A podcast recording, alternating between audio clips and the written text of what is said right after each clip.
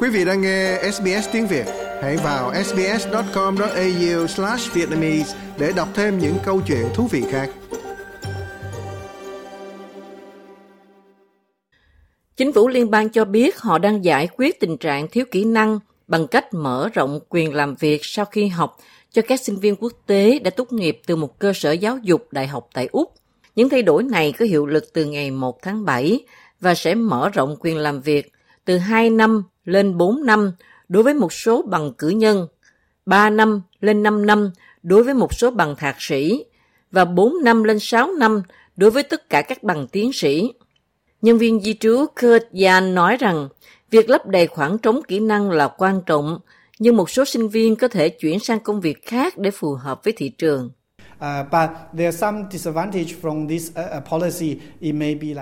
Cũng có một số bất lợi từ chính sách này. Đối với nhiều ngành nghề, nhiều môn học không nằm trong danh sách, có thể sinh viên sẽ xem xét lại lựa chọn của mình, chẳng hạn như ngành nhân viên xã hội hiện không có trong danh sách. Và thực sự là có một số sinh viên hỏi về việc học công tác xã hội trong năm nay hoặc năm sau, thì họ có thể thay đổi ý kiến.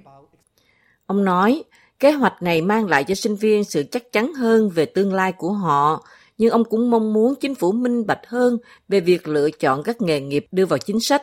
So uh, most of the occupation I think is uh, well expected and with those occupations Tôi nghĩ hầu hết các ngành nghề đều mong được những thuận lợi này. Một số ngành nghề thì có nhiều cơ hội để xin thường trú hơn. Nói một cách khác, sẽ có nhiều người ghi danh học các khóa học này hơn và nó có thể làm tăng khả năng cạnh tranh giữa các ứng viên. Competitiveness, you know, uh, among those candidates a little bit.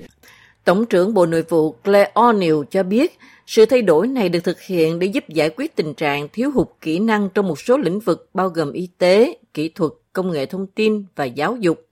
Chính phủ liên bang cho biết danh sách các ngành nghề và bằng cấp phù hợp sẽ được xem xét hàng năm và cập nhật theo yêu cầu dựa trên nhu cầu của thị trường lao động. Colin là một người đang có thị thực 4-8 năm. Anh không muốn tiết lộ tên đầy đủ của mình. Anh được hưởng lợi từ những thay đổi trong chính sách bao gồm tăng giới hạn về giờ làm việc cho sinh viên quốc tế từ 40 giờ lên 48 giờ mỗi 2 tuần từ ngày 1 tháng 7 năm 2023. Anh nói, anh rất vui với sự thay đổi này. Nhiều người quay Úc là điểm đến di cư trước khi họ đến học. Ngành học phù hợp khi tốt nghiệp đã trở thành một yếu tố rất cần thiết để xin định cư. Chính sách thị thực mới khiến sinh viên quốc tế cạnh tranh hơn về việc làm. Đó là một sự tăng cường khả năng cạnh tranh của họ về mặt vĩ mô một cách tổng thể. Bạn có thị thực làm việc dài hơn, khi đó nhà tuyển dụng sẽ sẵn sàng thuê bạn hơn và đào tạo bạn. Bởi vì bạn vẫn còn thời gian để trở thành một công nhân lành nghề và mang lại lợi ích cho công ty.